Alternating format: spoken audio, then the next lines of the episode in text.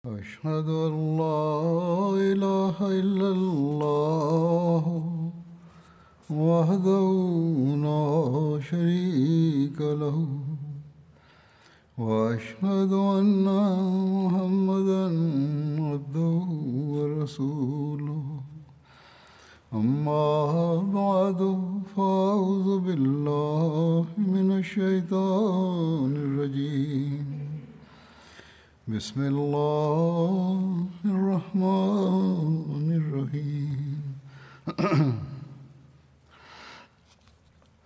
الحمد لله رب العالمين الرحمن الرحيم مالك يوم الدين إياك نعبد وإياك نستعين اهدنا الصراط المستقيم صراط الذين أنعمت عليهم غير المغضوب عليهم ولا الضالين.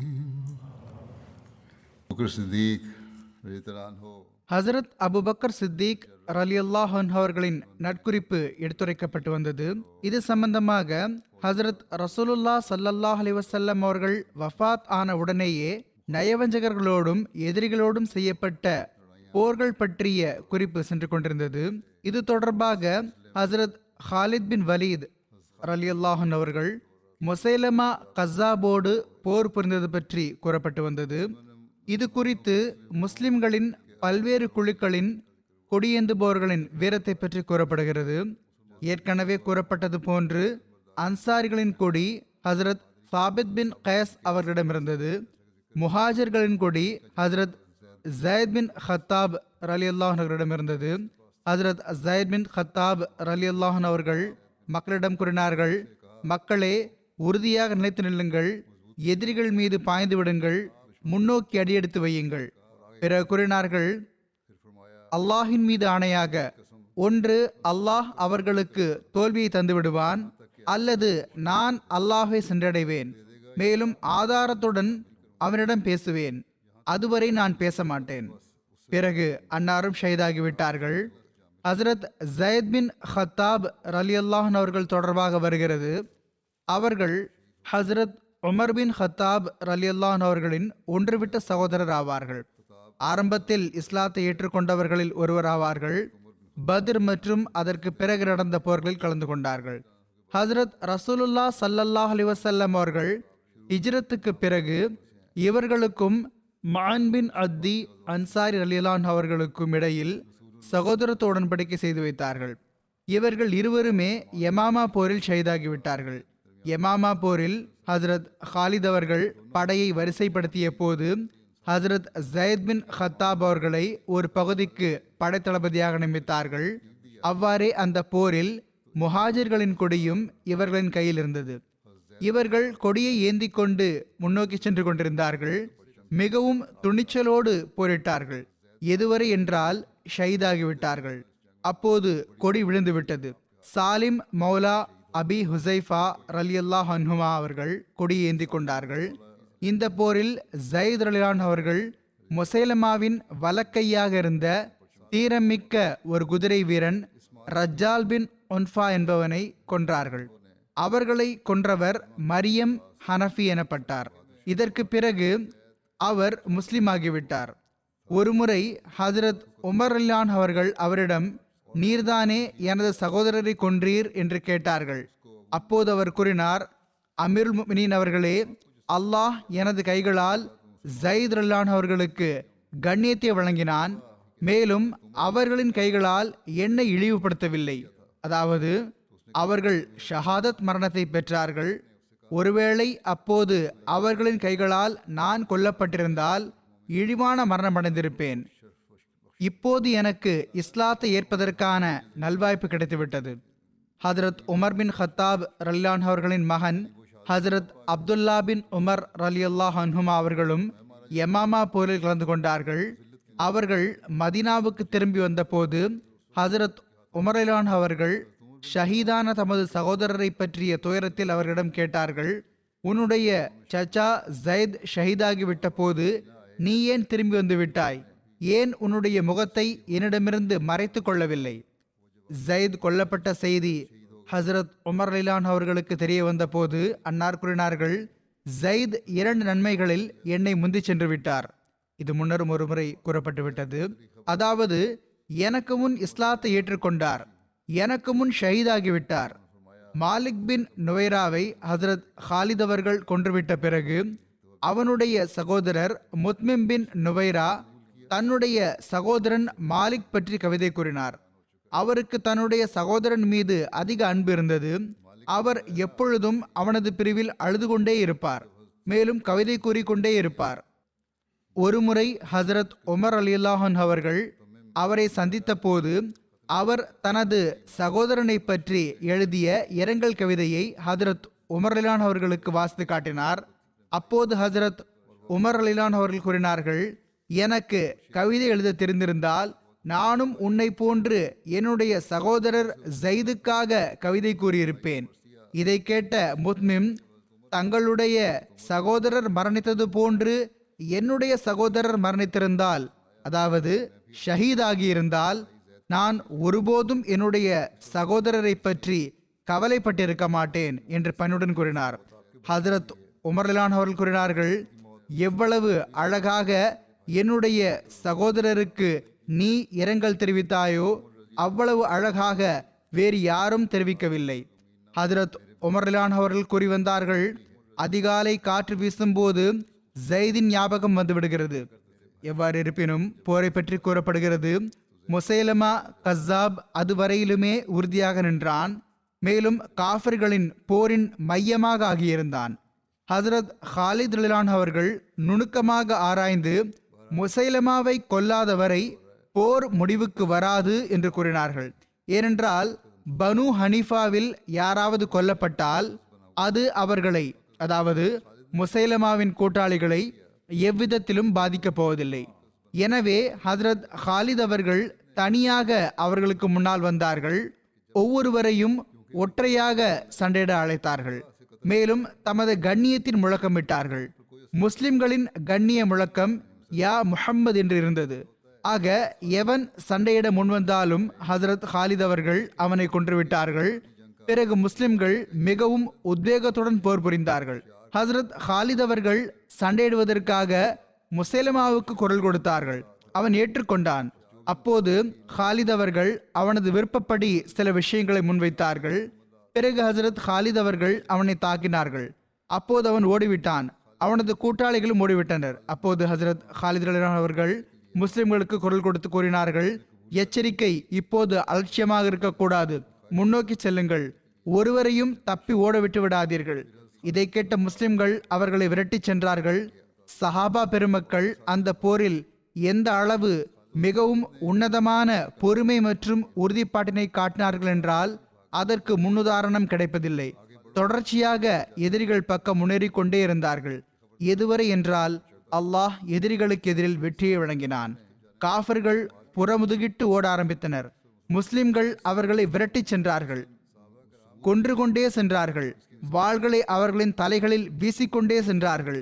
எதுவரை என்றால் அவர்களை ஒரு தோட்டத்தில் தஞ்சம் புக வேண்டிய நிர்பந்தத்திற்கு ஆளாக்கிவிட்டார்கள். பனு ஹனீஃபாவின் ஒரு தலைவன் முஹ்கம் பின் துஃபைல் ஓடிக்கொண்டிருந்த மக்களிடம் கூறினான், மக்களே, அந்த தோட்டத்தில் நுழைந்து விடுங்கள். இது மிக பெரும் தோட்டமாக இருந்தது. அதை சுற்றி சுவர்கள் இருந்தன. முஹ்கம் பின் துஃபைல் பனு ஹனீஃபாவை விரட்டக்கூடிய முஸ்லிம்களோடு சண்டையிட ஆரம்பித்து விட்டான்.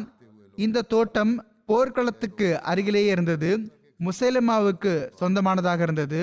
முசைலமாவை ரஹ்மானுல் யமாமா என்று அழைக்கப்பட்டு வந்தது போன்று அந்த தோட்டம் ஹதீகத்து ரஹ்மான் என்று அழைக்கப்பட்டு வந்தது. ஆனால் அந்த போரின் போது அந்த தோட்டத்தில் எதிரிகள் அதிகமாக கொல்லப்பட்டதன் காரணமாக அந்த தோட்டம் ஹதீகத்துல் மவுத், அதாவது மரணத்தின் தோட்டம் என்று அழைக்கப்படலானது. முசைலமா கஸாபும் தனது கூட்டாளிகளுடன் அந்த தோட்டத்தின் பக்கம் சென்று விட்டான். பனு ஹனீஃபாவின் ஒரு தலைவன் முஹ்கம் உரையாற்றுகிறான் என்பதை ஹஜ்ரத் Abdul Rahman bin Abi Bakr அவர்கள் பார்த்தபோது அவர்கள் அவன் மீது அம்பு விட்டு அவனை கொன்றுவிட்டார்கள். பனு ஹனீஃபா மக்கள் தோட்டத்தின் கதவை அடைத்து விட்டார்கள். சஹாபா பெருமக்கள் நாலாபுரத்திலிருந்தும் அந்த தோட்டத்தை முற்றுகையிட்டு விட்டனர். எப்படியாவது அந்த தோட்டத்திற்குள் செல்ல முடிய வேண்டும் என்று முஸ்லிம்கள் ஏதாவது இடத்தை தேட ஆரம்பித்தார்கள். ஆனால் இது கோட்டையை போன்ற தோட்டமாக இருந்தது. தேடி பார்த்தும் அதற்குள் செல்வதற்கான எந்த இடமும் ஆக்கப்படவில்லை. கடைசியில் ஹஜரத் அனஸ் பின் மாலிக் ரலியல்லாஹு அன்ஹு அவர்களின் சகோதரர் ஹஜரத் பரா பின் மாலிக் அவர்கள், இவர்கள் உஹது போரிலும் அகல் போரிலும் ஹஜரத் ரசூலுல்லாஹ் ஸல்லல்லாஹு அலைஹி வஸல்லம் அவர்களுடன் இணைந்து பங்கு பெற்றார்கள். மிக பெரிய வீரராக இருந்தார்கள். அவர்கள் கூறினார்கள், முஸ்லிம்களே, இப்போது ஒரே ஒரு வழிதான் இருக்கிறது. நீங்கள் என்னை தோட்டத்திற்குள் தூக்கி எறிந்து விடுங்கள், நான் உள்ளே சென்று கதவை திறந்து விடுவேன். ஆனால் மிகவும் உயர்தரமிக்க தங்களது ஒரு தோழர் ஆயிரக்கணக்கான எதிரிகளுக்கு மத்தியில் தமது இன்னுயிரை இழப்பதை முஸ்லிம்களால் பொறுத்து கொள்ள முடியாமல் இருந்தது. அவர்கள் இவ்வாறு செய்ய மறுத்துவிட்டார்கள். ஆனால் ஹசரத் பரா பின் மாலிக் அவர்கள் வற்புறுத்த ஆரம்பித்து விட்டார்கள். மேலும் கூறினார்கள், நான் உங்களுக்கு அல்லாஹின் மீது ஆணையிட்டு கூறுகிறேன், என்னை தோட்டத்திற்குள் சுவற்றிற்கு உட்புறமாக வீசிவிடுங்கள். கடைசியில் நிர்பந்தத்திற்கு ஆளாகி முஸ்லிம்கள் அவர்களை தோட்டத்தின் சுவற்றின் மீது ஏற்றிவிட்டார்கள். சுவற்றின் மீது ஏறி ஹசரத் பரா பின் மாலிக் அவர்கள் எதிரிகளின் பெரும் எண்ணிக்கையை பார்த்தபோது ஒரு வினாடி நின்றார்கள். ஆனால் பிறகு அல்லாஹின் பெயரை எடுத்து தோட்டத்தின் கதவுக்கு அருகே குதித்து விட்டார்கள். எதிரிகளோடு சண்டையிட்டவாறு அவர்களை கொன்றவாறு கதவை நோக்கி விரைய ஆரம்பித்தார்கள். கடைசியில் அவர்கள் கதவை அடைவதில் வெற்றி கண்டு தோட்டத்தின் கதவை திறந்து விட்டார்கள். வெளியில் முஸ்லிம்கள் கதவு திறப்பதற்கே காத்து கொண்டிருந்தார்கள். கதவு திறந்த உடனேயே அவர்கள் தோட்டத்திற்குள் நுழைந்து எதிரிகளை கொல்ல ஆரம்பித்தார்கள். பனு ஹனீஃபா மக்கள் முஸ்லிம்களுக்கு முன்னாலிருந்து ஓட ஆரம்பித்தனர். ஆனால் அவர்களால் தோட்டத்திற்கு வெளியே செல்ல முடியாமல் இருந்தது. விளைவு, ஆயிரக்கணக்கான மக்கள் முஸ்லிம்களின் கைகளால் கொல்லப்பட்டனர். ஓர் அறிவிப்பு இவ்வாறும் வருகிறது, ஹஜரத் பரா பின் மாலிக் அவர்கள் மட்டுமே அன்றி இன்னும் பல முஸ்லிம்கள் சுவற்றை தாண்டி கதவை நோக்கி சென்றார்கள். முஸ்லிம்கள் முர்த்ததுகளுடன் போர் புரிந்தவாறு முசேலமா கஸ்ஸாப் வரை சென்றடைந்து விட்டார்கள். அவன் மணலின் நிறத்து ஒட்டகத்தை போன்று ஒரு சுவற்றின் விரிசலில் நின்று கொண்டிருந்தான். அவன் தப்பிப்பதற்காக அந்த சுவற்றில் ஏற நினைத்தான். கோபத்தால் பைத்தியமாகி விட்டிருந்தான். உஹது போரில் ஹசரத் ஹம்சா ரலியல்லாஹு அன்ஹு அவர்களை ஷஹீதாக்கிய வஹ்ஷி பின் ஹர்ப் முசேலமாவை நோக்கி முன்னேறினார். அவர் ஹசரத் ஹம்சாவை ஷஹீதாக்கிய தனது அதே ஈட்டியை முசேலமாவை நோக்கி வீசினார். அது அவன் மீது பட்டு மறுபக்கமாக சென்றுவிட்டது. பிறகு அபு தஜானா சமாக் பின் ஹர்ஷா அவர்கள் அவனை நோக்கி விரைந்தார்கள். அவன் மீது வாள் வீசினார்கள். அவன் நிலத்தில் செத்துமடைந்தான். கோட்டையிலிருந்து ஒரு பெண் இவ்வாறு கூச்சலிட்டாள், அந்தோ அழகிகளின் தலைவரை ஒரு கருப்பின் அடிமை கொன்றுவிட்டார். யார் முசைலமா கஸ்ஸாபை நரகத்துக்கு அனுப்பியது என்பதை பற்றி வருகிறது. பலாதரி கூறுகிறார், பனு ஆமிர் கோத்திரம் கூறுவதாவது, அவர்களின் கோத்திரத்தின் ஒரு மனிதர் ஹத்தாஷ் பின் பஷீர் கொன்றார். ஒரு அறிவிப்பில் வருகிறது, அன்சார்களின் கோத்திரமான ஹசரஜ் கோத்திரத்தைச் சேர்ந்த அப்துல்லா பின் ஜயத் கொன்றார்கள். சிலர் கூறுகிறார்கள், ஹசரத் அபு தஜானா கொன்றார்கள். முஆவியா பின் அபி சுஃபியான் அவனை தாம் கொன்றதாக கோரி வந்தார். சிலரது பார்வையில் அனைவரும் சேர்ந்து அவனை கொண்டிருக்கலாம் என்று உள்ளது. சில நூல்களில், அதில் தபரியும் ஒன்று, அதிலிருந்து தெரிய வருவதாவது, முசேலமாவை ஓர் அன்சாரியும் ஒரு காட்டரபியும் சேர்ந்து கொன்றார்கள். வஹ்ஷி பின் ஹர்ப் அவர்கள் முசேலமாவை கொன்ற சம்பவத்தை தாமே எடுத்துரைத்தவாறு கூறுகிறார், உஹது போரில் ஹசரத் ஹம்சா ரல்லான் அவர்களை ஷஹீத் ஆக்கிய பிறகு மக்கள் திரும்பிய போது நானும் அவர்களுடன் சேர்ந்து திரும்பினேன். நான் மக்காவில் தங்கியிருந்தேன். எதுவரை என்றால் ஹதரத் ரசூலுல்லாஹ் ஸல்லல்லாஹு அலைஹி வஸல்லம் அவர்கள் மக்காவை வெற்றி கண்ட போது, அங்கு இஸ்லாம் பரவ ஆரம்பித்த போது தாயிஃப் நகரத்திற்கு தப்பி ஓடிவிட்டேன். மக்கள் ஹதரத் ரசூலுல்லாஹ் ஸல்லல்லாஹு அலைஹி வஸல்லம் அவர்களிடம் தூதுவர்களை அனுப்பினார்கள். ஹதரத் ரசூலுல்லாஹ் ஸல்லல்லாஹு அலைஹி வஸல்லம் அவர்கள் தூதுவர்களை ஒன்றும் செய்வதில்லை என்று என்னிடம் கூறப்பட்டது. வஹ்ஷி கூறுகிறார்கள், நானும் அவர்களிடம் புறப்பட்டேன் வஹ்ஷி கூறுகிறார்கள் நானும் அவர்களுடன் புறப்பட்டேன். எதுவரை என்றால் நான் ஹசரத் ரசூலுல்லாஹ் ஸல்லல்லாஹு அலைஹி வஸல்லம் அவர்களை சென்றடைந்தேன். ஹசரத் ரசூலுல்லாஹ் ஸல்லல்லாஹு அலைஹி வஸல்லம் அவர்கள் என்னை பார்த்தபோது, நீ வஹ்ஷியா என்று கேட்டார்கள். நான் ஆமாம் என்று கூறினேன். அன்னார் கூறினார்கள், உட்கார், நீ ஹம்சாவை எப்படி கொன்றாய் என்று எனக்கு விவரமாக சொல் என்று கூறினார்கள். அப்போது நான் ஹதரத் ரசூலுல்லா சல்லல்லாஹு அலைஹி வஸல்லம் அவர்களுக்கு விளக்கமாக கூறினேன். நான் பேசி முடித்த போது ஹதரத் ரசூலுல்லா சல்லல்லாஹு அலைஹி வஸல்லம் அவர்கள், உன்னால் என் முன்னால் வராமல் இருக்க முடியுமா என்று கேட்டார்கள்.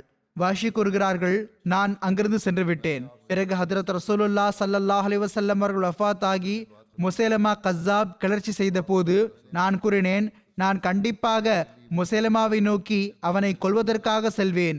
இவ்வாறு அதன் மூலம் என்னால் ஹதரத் ஹம்சாவை கொண்டதற்கான ஈடு செய்யக்கூடும். எவ்வாறு இருப்பினும் இவர்கள் கூறுகிறார்கள், நானும் அந்த போரில் மக்களோடு சேர்ந்து புறப்பட்டேன். பிறகு அந்த நிலை ஏற்பட்டது. அவர்கள் மேற்கொண்டு கூறுகிறார்கள், ஒருவன் சுவற்றின் பிளவில் நிற்பதை நான் கண்டேன். பார்ப்பதற்கு கோதுமை நிற ஒட்டகம் போன்று தெரிந்தது. தலைமுடி கலைந்திருந்தது. நான் அவன் மீது எனது ஈட்டியால் குத்தினேன். அவனை அவனது மார்புகளுக்கு நடுவில் குத்தினேன். எதுவரை என்றால் அது அவனது இரண்டு தோள்களுக்கு மத்தியிலாக வெளியே சென்று விட்டது. எவ்வாறு இருப்பினும் இவர்கள் கூறுகிறார்கள், அதற்கு பிறகு அன்சாரிகளில் ஒருவர் அவன் மீது பாய்ந்து அவனது தலையில் வாள் வீசினார். அறிவிப்பாளர் சல்மான் பின் யசார் ஹசரத் அப்துல்லா பின் அம்ர் அவர்களிடமிருந்து செவியேற்றார். அவர்கள் கூறி வந்தார்கள், முசைலமா கொல்லப்பட்ட போது அந்த வீட்டின் மாடியில் நின்று கொண்டிருந்த ஒரு பெண் கூறினாள், அமீருல் முஃமினீனை, அதாவது முசைலமாவை, ஒரு கருப்பின அடிமை கொன்றுவிட்டார். இது புகாரின் அறிவிப்பாகும். வாஷி கூறுகிறார், எங்கள் இருவரில், அதாவது அன்சாரி சஹாபி மற்றும் வாஷி ஆகிய இருவரில் யார் முசைலமாவை கொன்றது என்பதை அல்லாஹ்வே நன்கறிவான். ஆனால் ஒருவேளை நான் தான் அவனை கொன்றேன் என்றால் பிறகு ஹதரத் ரசூலுல்லா சல்லல்லாஹு அலைஹி வஸல்லம் அவர்களுக்கு பிறகு எல்லாரையும் விட சிறந்த நபர், அதாவது ஹசரத் ஹம்சா ரலிலான் அவர்களையும் நான் தான் கொன்றேன். எல்லாரையும் விட மோசமான மனிதனையும் நான் தான் கொன்றேன். சஹி புகாரின் அறிவிப்பில் வருகிறது, ஹதரத் ரசூலுல்லா சல்லல்லாஹு அலைஹி வஸல்லம் அவர்கள் வாஷியிடம், உன்னால் என் முன்னால் வராமல் இருக்க முடியுமா என்று கேட்டதன் விளக்கத்தில் ஹதரத் சையீத் ஜைனுல் ஆபிதீன் வலியுல்லா ஷா சாஹிப் எழுதுகிறார்கள், வாஷியிடம் ஏற்பட்ட மாற்றம் அவரது களப்பற்ற தன்மையை காட்டுகிறது. அவர் எப்படியாவது தனது தவறை ஈடுகட்ட விரும்பினார். எனவே மிகவும் கொடூரமான யமாமா போரில் தனது இந்த ஆசையை வேண்டிக் கொண்டதை நிறைவேற்றி வெற்றி வாகை சூடினார். அறிவிப்பாளர் ஷா சாஹிப் எழுதுகிறார்கள், ஹதரத் ரசூலுல்லா சல்லல்லாஹு அலைஹி வஸல்லம் அவர்கள் கூறிய ஹல் தஸ்ததீஉ அன் தகைப வஜ்ஹக அன்னி, அதாவது உன்னால் என் முன்னால் வராமல் இருக்க முடியுமா என்ற இந்த சொற்கள் மிகவும் உயர்ந்த நல்லொழுக்கத்தின் பிரதிபலிப்பாகும். முடிந்தால் என் முன்னால் வராமல் இரு என்று வாஷியிடம் விருப்பத்தை கூறியுள்ளார்கள். இந்த தோரணை ஆணையிடும் வகையில் இல்லை, மாறாக கேட்டுக்கொள்ளும் தோரணையாகும். மேலும் இதன் மூலம் ஹதரத் ஹம்சா ரலிலான் அவர்களுக்காக ஹதரத் ரசூலுல்லா சல்லல்லாஹு அலைஹி வஸல்லம் அவர்களின் உள்ளத்தில் இருந்த அன்பு மற்றும் கண்ணியத்தை பற்றி தெரிய வருகிறது. பழிவாங்கும் இயல்புடைய ஒரு மனிதர் பழிவாங்கும் இயல்புடைய ஒரு மனிதர் பழிவாங்கி மனதை தனியே செய்திருக்கலாம். ஆனால் ஹசரத் நபிகள் நாயகம் சல்லல்லாஹு அலைஹி வஸல்லம் அவர்கள் மன்னித்து விட்டார்கள். ஹசரத் ஹம்சா ரலிலான் அவர்களின் வேதனை மிகுந்த ஷஹாதத் சம்பவம் நினைவுக்கு வந்து அன்னாரது உள்ளம் துயரக்கூடாது என்பதற்காக அவர் தம்முன் வரக்கூடாது என்பதை மட்டும் விரும்பினார்கள். இதே யமாமா போரின் இதே யமாமா போரின் விளக்கம் பிறிதோரிடத்தில் கூறப்பட்டுள்ளது. அதில் முஸ்லிம்கள் தரப்பிலிருந்து வெளிப்படுத்தப்பட்ட துணிச்சல் மற்றும் வீரத்தை பற்றி இவ்வாறு கூறப்பட்டுள்ளது. இரு பிரிவுகளுக்கும் இடையே கடுமையான போர் நடைபெற்றது. எதுவரை என்றால் இரு பிரிவுகளின் பல மக்கள் கொல்லப்பட்டனர், பலர் காயமடைந்தனர். முஸ்லிம்களில் எல்லாருக்கும் முதலாக மாலிக் பின் அவுஸ் அவர்கள் ஷஹீதானார்கள். முஸ்லிம்களில் திருக்குர்ஆனை மனனம் செய்தவர்களான ஹாஃபிஸ்களும் பலர் ஷஹீதாகிவிட்டார்கள். இரு படைகளிலும் மும்முரமான போர் நடைபெற்றது. எதுவரை என்றால் முஸ்லிம்கள் முசைலமாவின் படையிலும் முசைலமாவின் படை முஸ்லிம்களின் படைக்குள்ளும் சென்றது. முஸ்லிம்கள் விலகும் போது அந்த மக்கள் முஜாஆ வரை சென்றடைவதற்காக முன்னோக்கி வருவார்கள். சாலிம் மௌலா அபி ஹுசைஃபா ரலிலான் அவர்கள் தமது பாதி கால்கள் வரை குழி தோண்டினார்கள். அவர்களிடம் முஹாஜிர்களின் கொடி இருந்தது. தாபித்தவர்களும் அதே போன்ற குழியை தமக்காக தோண்டி கொண்டார்கள். பிறகு அவர்கள் இருவரும் தத்தமது கொடியை தம்முடன் இணைத்து கொண்டார்கள். மக்கள் எல்லா பக்கமும் சிதறி போனார்கள். அதாவது குழி தோண்டி அதில் தாமே நின்று கொண்டார்கள். மேலும் கொடியை தம்முடன் இணைத்து கொண்டார்கள். சாலிம் மற்றும் சாபித் ஆகிய இருவரும் தமது கொடிகளுடன் உறுதியாக நின்றார்கள். எதுவரை என்றால் சாலிம் ஷஹீதாகிவிட்டார்கள், அபு ஹுசைஃபா அவர்களும் ஷஹீதாகிவிட்டார்கள். அப்போது சிறிது நேரத்திற்கு கொடி அப்படியே கிடந்தது. பிறகு பத்ர் சாபியான யசீத் பின் கயஸ் அவர்கள் முன்னால் வந்து அந்த கொடியை தூக்கி கொண்டார்கள். எதுவரை என்றால் அவர்களும் ஷஹீதாகிவிட்டார்கள். பிறகு ஹக்கம் பின் ஜயீத் பின் ஆஸ் அவர்கள் அந்த கொடியை தூக்கி கொண்டார்கள். அதை பாதுகாத்தவாறு நாள் முழுவதும் சண்டையிட்டு வந்தார்கள். பிறகு அவர்களும் ஷஹீதாகிவிட்டார்கள். பாஷி கூறுகிறார், கடுமையான போர் நடைபெற்றது. மூன்று முறை முஸ்லிம்களின் பாதங்கள் ஆட்டங்கண்டன. நான்காவது முறை முஸ்லிம்கள் திருப்பி தாக்குதல் தொடுத்தார்கள். அவர்களின் பாதங்கள் உறுதியாக நடைபெற்றுவிட்டன. அவர்கள் வாள்களுக்கு முன்னால் திடமாக நின்றுவிட்டார்கள். பனு ஹனீஃபா மற்றும் அவர்களின் வாள்கள் ஒருவர் மற்றவர் மீது பாய ஆரம்பித்தன. எதுவரை என்றால் நான் நெருப்பு கங்கு அவர்களிடமிருந்து வெளிப்படுவதை கண்டேன். மணியோசை போன்ற அவர்களின் சப்தத்தை கேட்டேன். அல்லாஹ் எங்களுக்கு தனது உதவியை இறக்கினான். பனு ஹனீஃபாவுக்கு அல்லாஹ் தோல்வியை வழங்கினான். அல்லாஹ் முசைலமாவை கொன்றுவிட்டான். அவர் கூறுகிறார், நான் அன்று எனது வாளை நன்றாக வீசினேன். எதுவரை என்றால் அந்த வாள் என் கையில் கைப்பிடி வரை இரத்தத்தால் நிரம்பிவிட்டது. ஹஜரத் இப்னு உமர் ரலியல்லாஹு அன்ஹுமா அவர்கள் கூறுகிறார்கள், நான் ஹஜரத் அம்மார் அவர்கள் ஒரு பாறையின் மீது ஏறி இருக்க கண்டேன். அவர்கள் உரத்த குரலில் இவ்வாறு கூறிக்கொண்டிருந்தார்கள், முஸ்லிம் கூட்டமே, நீங்கள் சொர்க்கத்தை விட்டு ஓடுகிறீர்களா? நான் அம்மார் பின் யாசிர் ஆவேன். என் பக்கம் வாருங்கள். அறிவிப்பாளர் கூறுகிறார்கள், அவர்கள் காது வெட்டப்பட்டு தொங்கிக் கொண்டிருப்பதை நான் பார்த்தேன். அபு கைசமா நஜாரி கூறுகிறார்கள், யமாமா போரன்று முஸ்லிம்கள் சிதறி போன போது நான் ஒருபுறம் விலகிவிட்டேன். என் கண்முன் இந்த காட்சி இருந்தது. அதாவது அன்று அபு தஜானா அவர்களை பார்த்து கொண்டிருந்தேன். அவர்கள் பெயர் சமாக் பின் ஹர்ஷா ஆகும்.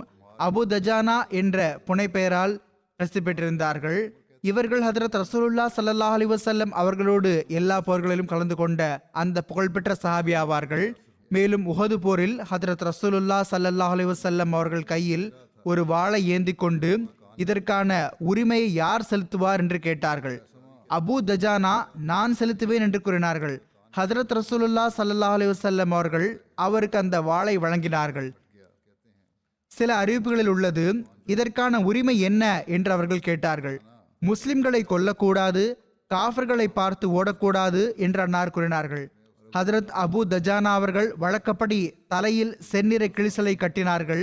மேலும் பெருமிதமான துணியில் மிடுக்குடன் வரிசைகளுக்கு நடுவில் வந்து நின்று கொண்டார்கள். ஹதரத் ரசூலுல்லா ஸல்லல்லாஹு அலைஹி வஸல்லம் அவர்கள் கூறினார்கள், இந்த துணி இறைவனுக்கு பிடிக்காதுதான், ஆனால் இப்படிப்பட்ட சந்தர்ப்பத்தில் எந்த தவறும் இல்லை. ஆவேசமான போர்க்களத்தில் மிகவும் வீரத்துடன் எதிர்த்து போரிட்டார்கள். பல காஃபர்களை கொன்றார்கள். மேலும் ஹதரத் ரசூலுல்லா ஸல்லல்லாஹு அலைஹி வஸல்லம் அவர்களை பாதுகாப்பதில் பல காயங்களை பெற்றார்கள். ஆனால் போர்க்களத்தை விட்டு நகரவில்லை. எவ்வாறு இருப்பினும் யமாமா போரின் சம்பவங்களில் கூறப்பட்டுள்ளது, அதில் அபு தஜானா மீது அபு ஹனீஃபா கூட்டத்தினர் தாக்குதல் தொடுத்தனர். இது ஹதரத் நபிகள் நாயகம் ஸல்லல்லாஹு அலைஹி வஸல்லம் அவர்களின் காலத்தில் நிகழ்ந்த முந்தைய சம்பவம் கூறப்படுகிறது. இப்போது யமாமாவில் என்ன நடந்தது? இவர்கள் தொடர்பாக எழுதப்பட்டுள்ளது, இவர்கள் மீது ஒரு கூட்டம் தாக்குதல் தொடுத்தது. அப்போது இவர்கள் தமக்கு முன்னாலும் வாள் வீசுவார்கள், தமது வலப்புறமும் வாள் வீசுவார்கள், தமது இடப்புறமும் வாள் வீசுவார்கள். இவர்கள் ஒருவனை தாக்கி அவனை தரையில் விழ வைத்து விட்டார்கள். அவர்கள் எதுவும் பேசவில்லை. எதுவரை என்றால் அந்த கூட்டம் அவர்களை விட்டு திரும்பி சென்று விட்டது. முஸ்லிம்கள் அருகில் வந்து விட்டார்கள். பனு ஹனீஃபா மக்கள் தோல்வியை தழுவி தோட்டத்தை நோக்கி ஓடினர். முஸ்லிம்கள் அவர்களை விரட்டி சென்றார்கள். அவர்களை தோட்டத்தில் அடைக்கலம் புக வேண்டிய நிர்பந்தத்திற்கு ஆளாக்கிவிட்டனர். அந்த மக்கள் தோட்டத்தின் கதவுகளை அடைத்து விட்டனர். அப்போது அபு தஜானா அவர்கள் கூறினார்கள், என்னை கேடயத்தில் போட்டு வீசிவிடுங்கள், நான் உள்ளே சென்று தோட்டத்தின் வாயிற்கதவுகளை திறக்கிறேன். ஆக முஸ்லிம்கள் அவ்வாறு செய்தார்கள்.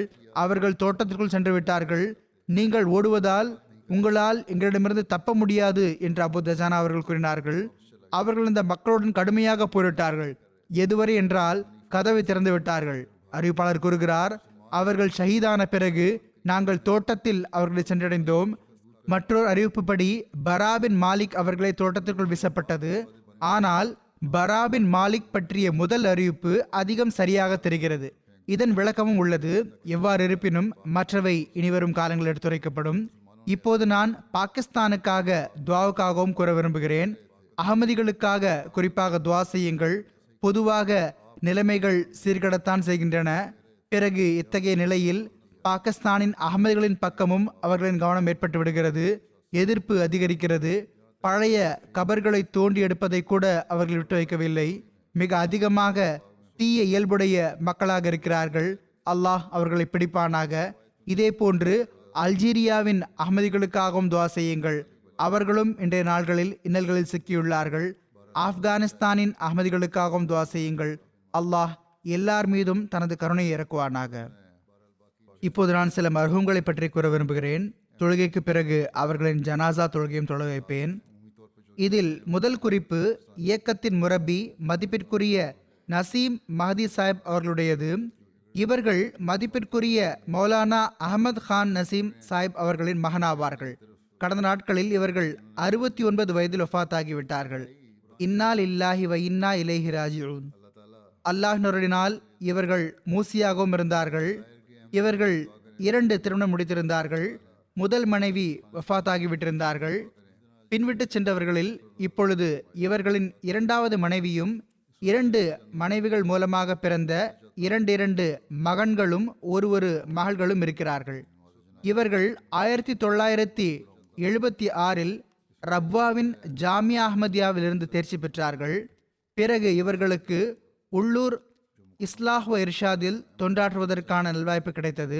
பிறகு எண்பத்தி மூன்றில் முரப்பியாக சுவிட்சர்லாந்துக்கு இவர்களை அனுப்பி வைக்கப்பட்டது. அங்கு இவர்களுக்கு தொண்டாற்றும் நல்வாய்ப்பு கிடைத்தது. எண்பத்தி நான்கில் இவர்களை நாயிப் வக்கீலு தப்ஷீராக நியமிக்கப்பட்டது. சில மாதங்கள் இவர்கள் செயல் வக்கீலு தப்ஷீராகவும் பணியாற்றி வந்தார்கள்.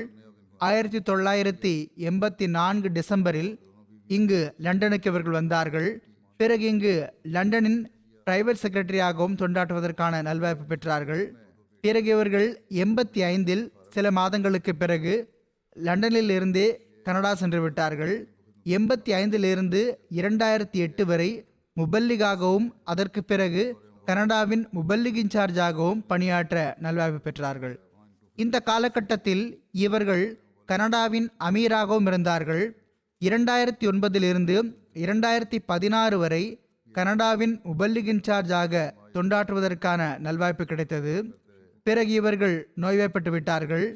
பிறகு இவர்கள் மீண்டும் சுவிட்சர்லாந்தில் பணியமர்த்தப்பட்டார்கள். ஆனால் இவர்கள் எழுதினார்கள், உடல்நலம் காரணமாக மருத்துவரினிடம் நான் அதிகம் சுமையான பணிகளை செய்ய முடியாது என்று கூறினார். எனவே நிர்ணயிக்கப்படாத கால அளவு விடுப்பு பெற்று கொண்டார்கள். எவ்வாறு இருப்பினும் பிறகு நான் இவர்களுக்கு எழுதினேன், இப்படிப்பட்ட சூழ்நிலை இருக்கிறது, மருத்துவர் கூறுகிறார் என்றால் உங்களுடைய உடல் ஆரோக்கியத்தை பார்த்து கொள்ளுங்கள், நலமடைந்த பிறகு கூறுங்கள், இன்ஷா அல்லாஹ் பிறகு தங்களிடமிருந்து தொண்டு பெறப்படும். ஆனால் எவ்வாறு இருப்பினும் இவர்களுடைய நோய் அதிகரித்து வந்தது. நான் கூறியது போன்று ஆயிரத்தி தொள்ளாயிரத்தி எண்பத்தி ஐந்தில் இவர்கள் கனடா சென்றார்கள். ஆயிரத்தி தொள்ளாயிரத்தி எண்பத்தி ஆறில் பைத்துல் இஸ்லாம் மிஷன் ஹவுஸுக்காக இருபத்தி நான்கு ஏக்கர் நிலம் வாங்கப்பட்டது. பிறகு அங்கு மக்கள் வசிப்பிடமும் ஆக்கப்பட்டது. இவர்களின் காலத்தில் பல அகமதிகள் கனடாவில் வந்து வசித்தனர். இவர்கள் அந்த மக்களுக்கு அதிகமாக உதவி புரிந்தார்கள்.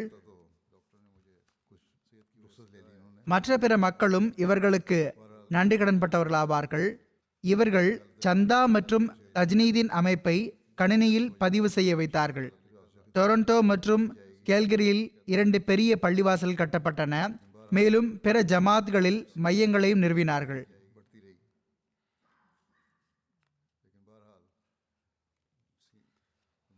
இவர்களின் காலத்தில்தான் வேன்கூர் பள்ளியும் கட்டப்பட்டது என்று நினைக்கிறேன். எவ்வாறு இருப்பினும் இந்த இரண்டு பெரிய பள்ளிவாசல்களோ கட்டப்பட்டுள்ளன. அல்லாஹ் நொருளினால் இரண்டாயிரத்தி மூன்றில் இவர்களுடைய காலத்தில்தான் ஜாமியா அஹ்மதியா கனடா தோற்றுவிக்கப்பட்டது. எம்டிஏ நார்த் அமெரிக்கா ஸ்டேஷனை நிறுவுவதிலும் இவர்கள் மிக பெரும் பணியாற்றியிருக்கிறார்கள். அல்லாஹ் இவர்களின் இந்த பணிகள் அனைத்தையும் ஏற்றுக்கொள்வானாக. இவர்களுடைய மனைவி அமத்து நசீர் சாஹிபா எழுதுகிறார்கள், குடும்ப வாழ்வில் இருபத்தி ஆறு ஆண்டு காலத்தில் நான் பார்த்ததாவது எல்லா சுகதுக்கங்களிலும் இவர்களை எனது தோழராக கண்டேன். மிகவும் அன்பு செலுத்தக்கூடிய, கண்ணியமளிக்கக்கூடிய கணவராக திகழ்ந்தார்கள். பரிவு காட்டக்கூடிய தந்தையாக திகழ்ந்தார்கள். அர்ப்பணிக்கக்கூடிய சகோதரராக இருந்தார்கள். மனித குலத்திற்கான வேதனையை கொண்டிருந்தார்கள். ஹிலாஃபத்திற்கு கட்டுப்படக்கூடியவராகவும் கீழ்ப்படியக்கூடியவராகவும் இருந்தார்கள். அல்லாஹின் மீது முழுமையான தவக்குள் வைக்கக்கூடியவராக இருந்தார்கள், நல்ல பண்புள்ள மனிதராக இருந்தார்கள். பிறகு மேற்கொண்டு இவர்களின் மனைவி எழுதுகிறார்கள், இதைத்தான் கூறியிருக்கின்றார்கள், மக்களுக்கு மிக அதிகமாக தன்னலமின்றி தொண்டாற்றினார்கள், மற்றவர்களோடு அன்போடு பழகுவார்கள், ஜமாத்திற்கு எதிராக எந்த ஒரு விஷயத்தையும் செவிமடுக்க மாட்டார்கள், யாருக்கும் இவர்களுக்கு முன்னால் பேசுவதற்கும் துடிச்சல் இருக்கவில்லை, பேசவும் விட மாட்டார்கள், மிக அதிகமாக விருந்தோம்பல் செய்யக்கூடியவராக இருந்தார்கள், துரூத் ஷெரீஃப் ஓதுவதன் பால் அதிகமாக கவனம் இருந்தது. மனைவி கூறுகிறார்கள், உம்ரா சென்ற போது நான் என்ன துவாக்கள் செய்தீர்கள் என்று கேட்டேன். அப்போது இவர்கள் நான் அங்கு துரூத் ஷெரீஃப் மட்டும்தான் படித்தேன் என்று கூறினார்கள். இவர்களுடைய மகள் சாதியா மஹதி கூறுகிறார்கள், என்னுடைய தந்தையார் மிக அதிகமாக துவா செய்யக்கூடிய இயல்புக்கு சொந்தக்காரராக இருந்தார்கள். நான் எப்பொழுது துவாவிற்காக கூறினாலும் என்னிடம் துரூத் ஷெரீஃப் ஓதுங்கள் என்று கூறுவார்கள். எப்பொழுது எந்த ஒரு விவகாரத்திற்காக துவா செய்யுமாறு கூறினாலும் எப்பொழுதும் துரூத் ஷெரீஃப் ஓதுவதன் பால் கவனமூட்டி வந்தார்கள். நான் ஒரு நாள் அவர்களிடம், நீங்கள் எல்லா விஷயத்துக்கும் துரூத் ஷெரீஃப் ஓதுங்கள் என்று கூறுகின்றீர்களே என்று கேட்டபோது அவர்கள் கூறினார்கள், துரூத் ஷெரீஃப் ஓதுங்கள், எல்லாவற்றையும் விட பெரிய துவா துரூத் ஷெரீஃப் ஆகும், இது ஏற்றுக்கொள்ளப்பட்டால் பிறகு எல்லா துவாக்களும் ஏற்றுக்கொள்ளப்படும் என்று புரிய வைத்தார்கள். பிறகு அஸ்மா ஷெரீஃப் சாஹிபா கூறுகிறார்கள், மஹதி சாஹிப் அவர்கள் என்னுடைய சகோதரியின் கணவராக இருந்தார்கள். நான் அவர்களை இருபத்தி இரண்டு ஆண்டுகள் மிக அருகிலிருந்து பார்த்திருக்கிறேன். மிகவும் பரிவானவர், மிக அதிகமாக அக்கறை கொள்பவர், மிக அன்பாக பழகக்கூடியவர், காலத்தின் ஹலீஃபா அவர்களுடனும் மிக அதிகமாக பற்றுறுதி கொண்ட மனிதராக இருந்தார்கள். இவர்களின் சகோதரி கூறுகிறார்கள், இவர்கள் சுவிட்சர்லாந்தில் இயக்கத்தின் முரபியாக இருந்த போது சுவிட்சர்லாந்து பெண் ஒருவர் அகமதியாக ஆகியிருந்தார். அவர் ஆண்டு மாநாட்டில் ரப்வா வந்தார். ரப்வாவில் எங்களுடைய வீட்டிற்கு வந்தார். நான் நசீம் மஹதி சாஹிப் அவர்களின் தாயாரை சந்திக்க வேண்டும் என்று கூறினார். யாருடைய மகன் இவ்வளவு புத்தி கூர்மை உடையவராக இருக்கிறார்களோ அந்த தாயை நான் பார்க்க வேண்டும் என்ற ஆசை வெளிப்படுத்தினார். அவர்கள் இவ்வளவு குறைவான காலத்திலேயே இத்தனை மொழிகளில் திறமை பெற்று இருக்கிறார்கள். அவர்கள் எந்த ஒரு தயக்கமும் இன்றி தப்லீக் பணிகளில் மூழ்கி இருக்கிறார்கள். மிகவும் சரளமாக எல்லா விஷயத்திலும் பேசுகிறார்கள். இவர்களின் மருமகள் கூறுகிறார்கள், எப்பொழுதும் எங்களுக்கு துரூத் ஷெரீஃபின் முக்கியத்துவத்தை பற்றியும் அதனுடைய ஆதரவோடு செய்யப்படும் துவாக்கள் ஏற்றுக்கொள்ளப்படுவதன் முக்கியத்துவத்தை பற்றியும் எடுத்துக் கூறுவார்கள். அவர்கள் ஒருமுறை கூறினார்கள், விமான நிலையத்தில் நான் வரிசையில் நின்று கொண்டிருந்தேன். அப்பொழுது அவர்களுடைய பாஸ்போர்ட்டின் கால அளவு முடிந்து விட்டிருந்தது என்ற விஷயம் நினைவு வந்தது. பார்த்தபோது உடனடியாக துரூத் ஷெரீஃப் ஓத ஆரம்பித்து விட்டார்கள். வரிசையில் அவ்வாறு நின்று கொண்டிருந்தார்கள். கவுண்டரில் இருந்த நபர் பாஸ்போர்ட்டை பார்க்க கூட இல்லை, இவ்வாறே முன்னால் அனுப்பிவிட்டார். மருமகன் எழுதுகிறார்கள், எனக்கு திருமணமான நாளிலிருந்து மிகவும் அன்போடும் பரிவோடும் நடந்து கொண்டிருக்கிறார்கள். தமது கையால் டீ போட்டு தருவார்கள். ஃபஜர் தொழுகைக்கு பிறகு என்னுடன் அமர்ந்து கொள்வார்கள். தூய திருக்குர்ஆனின் ஏதாவது ஒரு வசனத்தை அல்லது சம்பவத்தை கூறுவார்கள். பிறகு அதனுடைய விளக்கத்தை எடுத்துரைப்பார்கள். இவ்வாறு மிகவும் உன்னதமான முறையில் எங்களுக்கு தர்பியத் செய்தார்கள். அவர்களின் மகள் நிவால் மஹதி கூறுகிறார்கள், நான் எப்பொழுதும் பார்த்திருக்கிறேன், அவர்களுக்கு திருக்குர்ஆனின் மீது கவனம் செலுத்துவதற்கான ஆர்வம் அதிகம் இருந்தது. திருக்குர்ஆனின் உண்மையான நேசராக இருந்தார்கள். எங்களுக்கும் மிக கவனமாக படியுங்கள், அதனுடைய அர்த்தங்களையும் பொருள்களையும் புரிவதற்கு முயற்சி செய்யுங்கள், பிறகு உங்களுக்கு அல்லாஹுடைய வல்லமையின் காட்சிகள் தென்படும், திருக்குர்ஆன் ஓதுவதற்கான இன்பமும் கிடைக்க ஆரம்பித்துவிடும் என்று கூறி வந்தார்கள். மகள் கூறுகிறார்கள், மிகவும் முறையாக தஹஜுத் தொழுகையை தொழக்கூடியவராக இருந்தார்கள். க்யாம், ருக்கு மற்றும் சஜிதா ஆகியவை நீளமாக இருந்து வந்தன. இவர்களின் தொழுகையில் மிகவும் உருக்கமும் மன்றாடலும் இருந்தது. அருளுக்குரிய ரமலானில் திருக்குர்ஆனுடைய தர்ஸ் வழங்குவதற்கான ஏற்பாடு செய்து வந்தார்கள். இவர்கள் மிகவும் கடினமாக உழைத்து தர்ஸ் தயார் செய்வார்கள். இவர்கள் மிகவும் கடினமாக உழைத்து தர்ஸ் தயார் செய்வார்கள். மற்ற மக்களும் இதை எழுதியிருக்கிறார்கள். திருக்குர்ஆனின் கடினமான சொற்களுக்கான பொருளையும் அர்த்தத்தையும் எடுத்துரைப்பார்கள். அத்துடன் ஒத்துப்போகக்கூடிய சொற்கள் எடுத்துக் கூறுவார்கள். அதனால் மக்களுக்கு எளிமையாக புரிந்துவிடும். கனடாவின் அமீர் ஜமாத் லால்கான் சாஹிப் அவர்கள் கூறுகிறார்கள், கனடாவின் முன்னாள் அமீராகவும் மிஷனரி இன்சார்ஜாகவும் இருந்த இவர்களுடன் ஆயிரத்தி தொள்ளாயிரத்தி எண்பத்தி ஏழிலிருந்து ஒரு நீண்ட காலம் வரை நான் பணியாற்றினேன். ஜமாத்துக்கு தொண்டாற்றுவதில் அல்லாஹ் இவர்களுக்கு பல நற்பண்புகளை வழங்கியிருந்தான். அவை அவர்களின் சிறப்பு பண்புகளாக இருந்தன. அவற்றை ஜமாத்துக்கு தொண்டாற்றுவதில் அவர்கள் பயன்படுத்தினார்கள். அவர்களுக்கு தோழர்களை உருவாக்குவது, தோழமை ஏற்படுத்திக் கொள்வது மற்றும் அந்த தொடர்புகளை ஜமாத்துடைய பலனுக்காக பயன்படுத்துவது ஆகியவற்றிற்கான நல்வாய்ப்பை அல்லாஹ் வழங்கினான். கனடா சமூகத்தின் பல்வேறு துறைகளுக்கு உதவி செய்து இவர்கள் சொந்த தொடர்பை உருவாக்கினார்கள். அவர்களுக்கு ஜமாத்தை அறிமுகம் செய்து வைத்தார்கள்.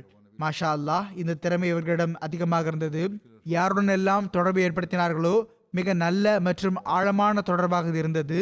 மற்றவர்களும் அந்த தொடர்புக்கான உரிமையை இவர்களின் வஃபாத்தின் போதும் நிறைவேற்றினார்கள். இவ்வாறே அந்நியர்கள் மிக அதிகமாக இனங்களை தெரிவித்துள்ளார்கள். பிறகு லால்கான் சாஹிப் அவர்கள் எழுதுகிறார்கள், பாகிஸ்தான் மற்றும் மற்ற நாடுகளில் இருந்து வரக்கூடிய குடும்பங்களை வழிநடத்துதல் மற்றும் அவர்களுக்கு உதவி செய்வதற்கான பொறுப்பை நிறைவேற்ற அல்லாஹ் இவர்களுக்கு நல்வாய்ப்பு வழங்கியிருந்தான். பிறகு கூறுகிறார்கள், செயற்குழு உறுப்பினர்களோடு இவர்களுடைய தொடர்பு தோழர்களை போன்றிருந்து வந்தது. கான் சாஹிப் கூறுகிறார்கள், இவர்களுடைய அமாரத்தில் ஏறத்தாழ இருபது ஆண்டுகள் தொண்டாற்றுவதற்கான நல்வாய்ப்பு எனக்கு கிடைத்தது. அவர்கள் அமீராக இருந்தும் இந்த காலகட்டத்தில் ஒருபோதும் இவர்கள் தாம் அமீர் இந்த காலகட்டத்தில் ஒருபோதும் இவர்கள் தாம் அமீர், நான் அவர்களுக்கு கீழிருக்கிறேன் என்ற உணர்வை எனக்கு ஏற்பட விடவில்லை. இன்னும் சொல்வதென்றால் அவர்கள் என்னோடு ஒரு தோழரை போன்று நடந்து கொண்டார்கள். பிறகு டாக்டர் அஸ்வந்த் தாவூத் சாஹிப் கூறுகிறார்கள், நசீம் மஹதி சாஹிப் அவர்களுக்கு இரண்டாயிரத்தி ஒன்பதில் ஆர்டர் ஆஃப் ஒன்டாரியோ என்ற பதக்கம் கிடைத்தது. அது ஒரு நகரவாசிக்கு வழங்கப்படுவதிலேயே அந்த மாநிலத்தின் மிகப்பெரிய கண்ணியமாகும். இந்த விருது எந்த ஒரு துறையிலும் வெற்றி பெறுவதனாலும் உயர் தொண்டாற்றுவதனாலும் வழங்கப்படுகிறது. டாக்டர் சாஹிப் கூறுகிறார்கள், இவர்கள் அமெரிக்காவில் பணியமர்த்தப்பட்ட போது ஒருமுறை ஆண்டு மாநாட்டில் இவர்களை நான் சந்தித்தேன். அப்போது இவர்கள் எனக்கு இவ்வாறு அறிவுரை கூறினார்கள், நீங்கள் எந்த நிலையில் இப்பொழுது இருக்கிறீர்களோ இதில் உங்களால் எவ்வளவு அதிகமாக மக்களுக்கு தொண்டு செய்ய முடியுமோ செய்யுங்கள். ஜமாத்தின் எந்த நபரும் எப்பொழுது உங்களிடம் வந்தாலும் அவருக்கு உதவி செய்யுங்கள். அவரை விரட்டி விடாதீர்கள். உங்களால் அவருக்கு உங்களால் அவர்களுக்கு என்ன செய்ய முடியுமோ செய்யுங்கள். சிலவேளை மக்கள் சரியாக எடுத்து கூறுவதில்லை. மறைவான முறையில் அறிந்து கொண்டு அவர்களுக்கு உதவி செய்ய வேண்டும் என்றும் கூறினார்கள். அவர்களை நான் எப்பொழுதும் தேவையுடைய மக்களுக்கு உதவி செய்ய கண்டிருக்கிறேன். எப்பொழுதும் தேவையுடையவர் எந்த வகையிலும் வெட்கப்படாத வகையில் மறைவாக உதவி வந்தார்கள். இயக்கத்தின் முரப்பி ஷக்கூர் சாஹிப் அவர்கள் கூறுகிறார்கள், அவர்கள் கூறிய பல விஷயங்களில் ஒரு அறிவுரை என்னுடைய மூளையில் பதிந்துவிட்டது. ஜாமியாவின் ஆரம்ப ஆண்டுகளில் தர்ஜா சானியா வகுப்பு என்று நினைக்கிறேன், நான் ஒருமுறை அசர் தொழுகையில் சிறுபணிந்து கொண்டு பள்ளிவாசல் வந்துவிட்டேன். அப்பொழுது இவர்களிடம் வாழ்வை அர்ப்பணித்தவர்கள் எல்லா நிலைக்காகவும் ஆயத்தமாகி வீட்டிலிருந்து புறப்பட வேண்டும். அப்போதுதான் எப்பொழுதாவது ஏதாவது கட்டளை வந்துவிட்டாலும் அதை நிறைவேற்றுவதற்காக உடனடியாக நீங்கள் ஆயத்தமாகி அங்கிருந்தே புறப்படக்கூடும். நான் வீட்டுக்கு சென்று தயாராகி வருகிறேன் என்று சொல்லக்கூடாது என்று கூறினார்கள். மன ரீதியாக இருப்பது மட்டுமல்லாமல் பௌதீகமான முறையிலும் எப்பொழுதும் தயாராக இருக்க வேண்டும். இவ்வாறே அமெரிக்காவில் உள்ள இயக்கத்தின் முரப்பி ஃபிராசத் கமர் சாஹிப் கூறுகிறார்கள், ஜாமியாவில் எனக்கு இன்டர்வியூ நடைபெற்ற போது மஹதி சாஹிப் ஒரு கேள்வி கேட்டார்கள். மிஷனரியாக நீங்கள் ஆப்பிரிக்காவுக்கு அனுப்பி வைக்கப்பட்டால் அங்கு உள்ளூர் மக்கள் தரப்பிலிருந்து எதிர்ப்பு வந்துவிட்டால் யாரை முதலில் தொடர்பு கொள்வீர்கள்?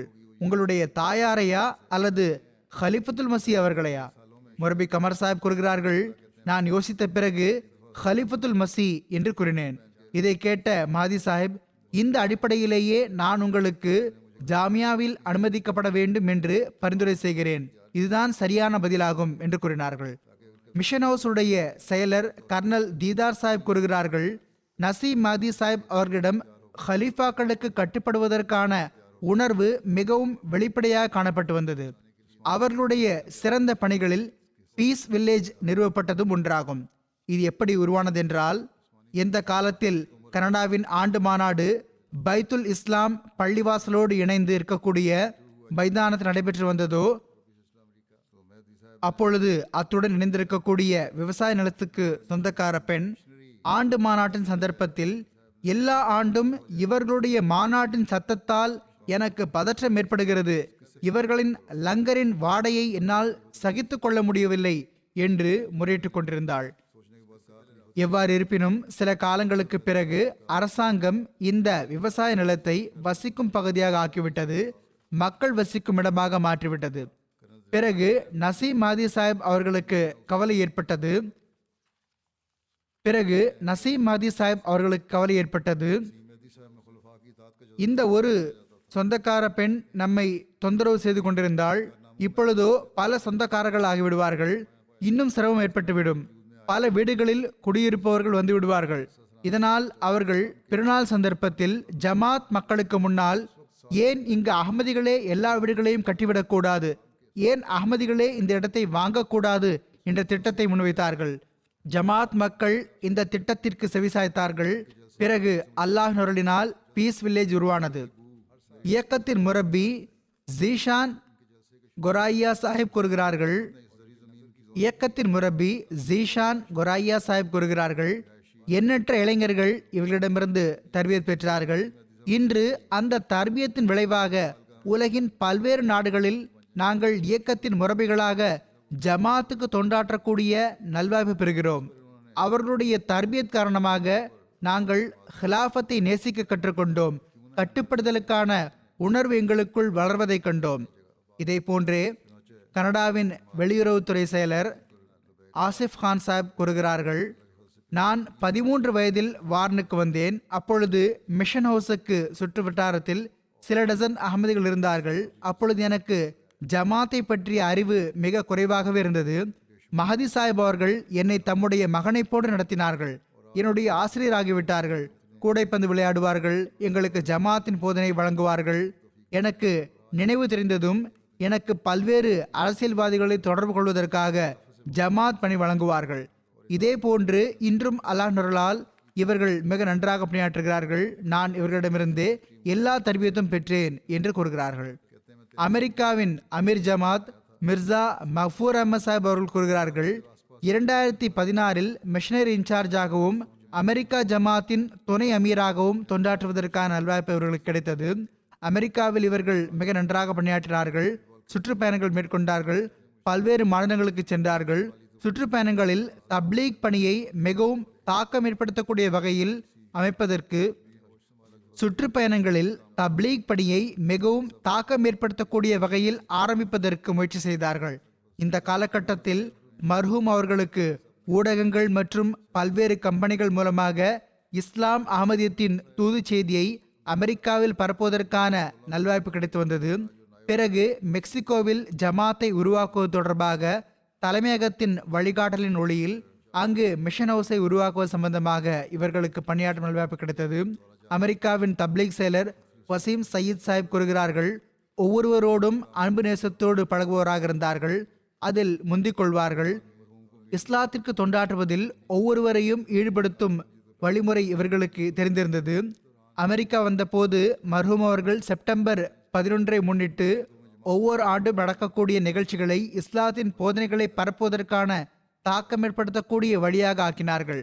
முஸ்லிம் ஃபார் லைஃப் மற்றும் முஹம்மத் மெசஞ்சர் ஆஃப் பீஸ் போன்ற திட்டங்களை ஹதரத் நபிகள் நாயகம் ஸல்லல்லாஹு அலைஹி வஸல்லம் அவர்களின் வாழ்வு தொடர்பாக ஆரம்பித்தார்கள். அமெரிக்காவின் ஐம்பத்தி ஆறு பல்கலைக்கழகங்களில் இந்த தலைப்பில் சொற்பொழிவுகள் ஆற்றப்பட்டன. இவர்களுடைய சொற்பொழிவில் கலந்து கொள்ளக்கூடிய மக்களுக்கு மிக பரவலாக லைஃப் ஆஃப் முஹம்மது எனும் நூல் அன்பளிப்பாக வழங்கப்பட்டது. முஸ்லிம் ஃபார் லாயல்டி எனும் திட்டத்தையும் இவர்கள் ஆரம்பித்தார்கள். பல்வேறு பல்கலைக்கழகங்களில் சொற்பொழிவுகள் ஆற்றினார்கள். உள்ளூர் அரசாங்கங்கள் வட்டாரங்களுடன் கூட்டங்கள் நடத்தினார்கள். இஸ்லாத்தின் போதனைகளை பொலிவுறச் செய்தார்கள்.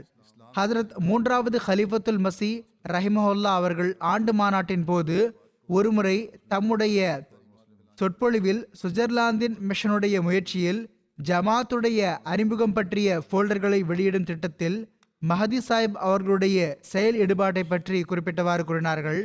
சுவிட்சர்லாந்தின் மலைப்பகுதிகளில் விலங்குகளை பராமரிக்கக்கூடிய மூன்று கோத்திரத்தினர் இருக்கின்றனர். இவர்கள் மூன்று பிரிவினரின் மொழிகளும் வெவ்வேறானவை. இருபத்தெட்டாயிரம் பேர் இருக்கிறார்கள். ஒன்று இவருடைய எண்ணிக்கை இதைவிட குறைவாக இருக்கிறது. இவ்வாறு இருப்பினும் கூறுகிறார்கள், ஒன்றுபட்டு அங்குள்ள மொழி பேசக்கூடிய இருபத்தெட்டாயிரம் பேருக்கு நசீம் மாதி சாஹிப் அவர்கள் போல்டரை வெளியிட்டு விட்டார்கள். அல்லாஹ் அவர்களுக்கு வெகுமதி வழங்குவானாக. என்னோடு கலந்தாலோசித்த பிறகு எட்டாயிரம் ஃபோல்டர்களை ஒவ்வொரு வீட்டுக்கும் சென்றடைய வைத்து விட்டார்கள். அந்த பகுதியில் உள்ள ஒவ்வொரு வீட்டுக்கும் கொண்டு சேர்த்து விட்டார்கள். அப்போது அங்கு கூச்சல் ஏற்பட்டுவிட்டது. இரண்டு பத்திரிகைகள் மிகவும் கடுமையான விமர்சனமும் எழுதியிருக்கிறார்கள். அப்போது நான் கூறினேன், இவர்களுடைய ஹக்கில் நல்ல துவா செய்யப்பட்டு விட்டது, பல லட்சம் ஃபோல்டர்கள் விநியோகிக்கப்பட்டு விட்டன. எவ்வாறு இருப்பினும் இது ஹதரத் மூன்றாவது ஹலீஃபத்துல் மசி ரஹிமவுல்லா அவர்கள் அங்கு ஆண்டு மாநாட்டில் முன்வைத்த சுருக்கமான அறிக்கையாகும். அல்லாஹ் இவர்களுக்கு பாவ மன்னிப்பு வழங்கி இவர்களுடன் கருணையோடு நடந்து கொள்வானாக, இவர்களுடைய அந்தஸ்தை உயர்த்துவானாக, தன்னுடைய அன்பர்களின் பாதங்களுக்கு அருகில் இவர்களுக்கு இடமளிப்பானாக, இவர்களுடைய பிள்ளைகளுக்கும் மனைவிக்கும் கூட பொறுமையையும் மனதைரியத்தையும் வழங்குவானாக, இவர்களின் நன்மைகளை தொடர்வதற்கான நல்வாய்ப்பு வழங்குவானாக. எவ்வாறு இவர்கள் நன்றியுணர்வோடு வாழ்வை கழித்தார்களோ அவ்வாறே இவர்களின் சந்ததிகளும் இதே போன்று நன்றியுணர்வோடு வாழ்வை கழிப்பார்களாக. அடுத்த குறிப்பு ரப்பாவை சேர்ந்த அன்பிற்குரிய முஹம்மது அஹமத் ஷாரிம் உடையது. இந்த பிள்ளை பதினாறு வயதில் இறைநீதிக்கே பஃபாத் ஆகிவிட்டார். இன்னால் இல்லாஹி வைன்னா இலைஹி ராஜிஊன். ஹிலாஃபத் மீது மாய்ந்து போகக்கூடிய முகமலர்ச்சியுடைய எல்லாருக்கும் பிடித்த பிள்ளையாக இருந்தார். பொருட்தியாகங்களில் அதிகப்படியாக பங்கேற்று வந்தார். ஜமாத் மற்றும் கிளையமைப்பு நிகழ்ச்சிகளில் முறையாக கலந்து கொண்டு வந்தார். அல்லாஹ் நருளினால் மூசியாக இருந்தார். இந்த வயதிலேயே அவர் வசி செய்திருந்தார். பின்விட்டு சென்றவர்களில் பெற்றோர் மட்டுமின்றி இரண்டு சகோதரிகளும் இருக்கிறார்கள். அல்லாஹ் அனைவருக்கும் பொறுமையையும் மனதைரியத்தையும் வழங்குவானாக. மூன்றாவது குறிப்பு மர்ஹூம் ரஷீத் அகமத் சாஹிப் அவர்களின் துணைவியார் மதிப்பிற்குரிய சலீமா கமர் சாஹிபாவுடையது. இவர்கள் மே பதினாறு அன்று வஃபாத்தானார்கள். இன்னால் இல்லாஹி வ இன்னா இலைஹி ராஜிஊன். அல்லாஹின் அருளினால் மூசியாவாக இருந்தார்கள். இவர்களின் குடும்பத்தில் அஹ்மதியத் இவர்களின் தந்தையார் சௌத்ரி முகமது சித்திக் சாஹிப் அவர்களின் தாய்வழி பாட்டனாரான மக்கேரியானைச் சேர்ந்த ஹஜரத் மௌலவி வசீருத்தீன் சாஹிப் அவர்கள் மூலமாக வந்தது. அவர்கள் ஹஜரத் வாக்களிக்கப்பட்ட மசீல் இஸ்லாத் வஸ்லாம் அவர்களின் சஹாபியாக இருந்தார்கள். காங்டாவில் தலைமை ஆசிரியராக இருந்தார்கள். இவர்களின் தந்தையார் சௌத்ரி முகமது சித்திக் சாஹிப் அவர்கள் மௌலவியாக இருந்தார்கள். அவர்கள் ஜமாத்தின் சான்றாண்மை மிக்க மனிதராக இருந்தார்கள். நீண்ட காலம் அவர்களுக்கு ஹிலாஃபத் நூலகத்தின் இன்சார்ஜாக தொண்டாற்றுவதற்கு நல்வாய்ப்பு கிடைத்தது. ரவ்வாவின் சதர் உமூமியாகவும் இவர்களுக்கு நீண்ட காலம் தொண்டாற்றுவதற்கு நல்வாய்ப்பு கிடைத்தது. சலீமா கமர் சாஹிபா அவர்களின் தந்தையாரை ஹதரத் இரண்டாவது ஹலீஃபத்துல் மசி ரலிலான் அவர்கள் வழிகாட்டலின் பேரில் ஹசரத் இரண்டாவது ஹலீஃபத்துல் மசி ரலி அல்லாஹன் அவர்களின் வழிகாட்டலின் பேரில் ரவ்வாவை உருவாக்கக்கூடிய சந்தர்ப்பத்தில் கூடாரங்கள் அமைப்பதற்கும் ரவ்வாவில் முதல் இரவை கழிப்பதற்கும் நல்வாய்ப்பு கிடைத்தது. மர்ஹூமா தமது ஆரம்ப கல்வியை ரவ்வாவில் பெற்றார்கள். தாலீமுல் இஸ்லாம் கல்லூரியிலிருந்து அரபி எம்ஏ பட்டம் பெற்றார்கள். நீண்ட காலம் வரை பல்வேறு துறைகளில் தொண்டாற்றும் நல்வாய்ப்பு பெற்றார்கள். உள்ளூர் லஜ்னா இமாயில்லாவில் ஆயிரத்தி தொள்ளாயிரத்தி எழுபத்தி ரெண்டிலிருந்து எண்பத்தி இரண்டு வரை பொதுச் செயலராக தொண்டாற்றுவதற்கான வாய்ப்பு கிடைத்தது. எண்பத்தி இரண்டிலிருந்து எண்பத்தி ஏழு வரை அமத்துல் ஹை நூலகத்தில் நூலக பொறுப்பாளராக பணியாற்றினார்கள். எண்பத்தி ஏழிலிருந்து இரண்டாயிரத்தி பதினெட்டு வரை இருபத்தி ஓரு ஆண்டுகள் மிஸ்பா இதழின் ஆசிரியராக தொண்டாற்றுவதற்கான வாய்ப்பு கிடைத்தது. இந்த காலகட்டத்தில் நிலைமைகள் மோசமாக இருந்த போதும் இவர்கள் மிஸ்பா இதழை மிக நன்றாக நடத்தி வந்தார்கள். மர்ஹூமா மிகவும் நல்ல வாழ்க்கை வரலாற்றை கொண்டவராகவும் இபாதத் செய்யக்கூடியவராகவும் துவா செய்யக்கூடியவராகவும் எளிமையான இயல்புடையவராகவும் இருந்தார்கள். முறையாக தஹஜுத் தொழுகையுடன் இதர நஃபில் தொழுகைகளான சாஷ்த் மற்றும் இஷ்ராக் தொழுகைகளை முறையாக கடைபிடித்து வந்தார்கள். அஹ்மதியா ஹிலாஃபத்தோடு முற்றிலும் களப்பற்ற மற்றும் நன்றியுணர்வுமிக்க தொடர்பு இருந்தது. அவர்களின் வாழ்வின் ஒவ்வொரு அங்கத்திலும் துவாவின் அம்சம் வெளிப்படையாக தெரிந்து வந்தது. வானவ இயல்புடைய ஒரு பெண்மணியாக திகழ்ந்தார்கள். எல்லோருடனும் மிகவும் எல்லாருடனும் மிகவும் அன்போடும் பாசத்தோடும் பழகி வந்தார்கள். யார் மீதும் ஒருபோதும் கோபப்பட மாட்டார்கள். அல்லாஹ் மர்ஹூமா அவர்களுக்கு பாவ மன்னிப்பு வழங்கி அவர்களோடு கருணையோடு நடந்து கொள்வானாக, அந்தஸ்தை உயர்த்துவானாக, அவர்களுடைய சந்ததிகளுக்கும் அவர்களின் நன்மைகளை தொடர்வதற்கான நல்வாய்ப்பு வழங்குவானாக.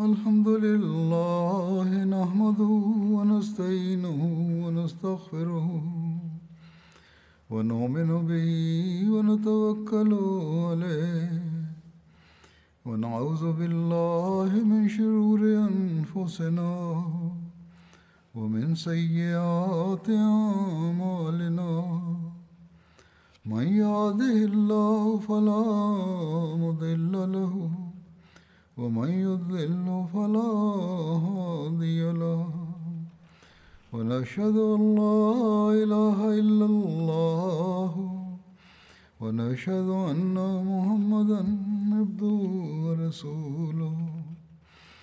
عباد الله رحمكم الله، إن الله يأمر بالعدل والإحسان وإيتاء ذي القربى وينهى عن الفحشاء والمنكر والبغي يعظكم لعلكم تذكرون. اذكروا الله يذكركم وادعوه يستجب لكم ولذكر الله أكبر.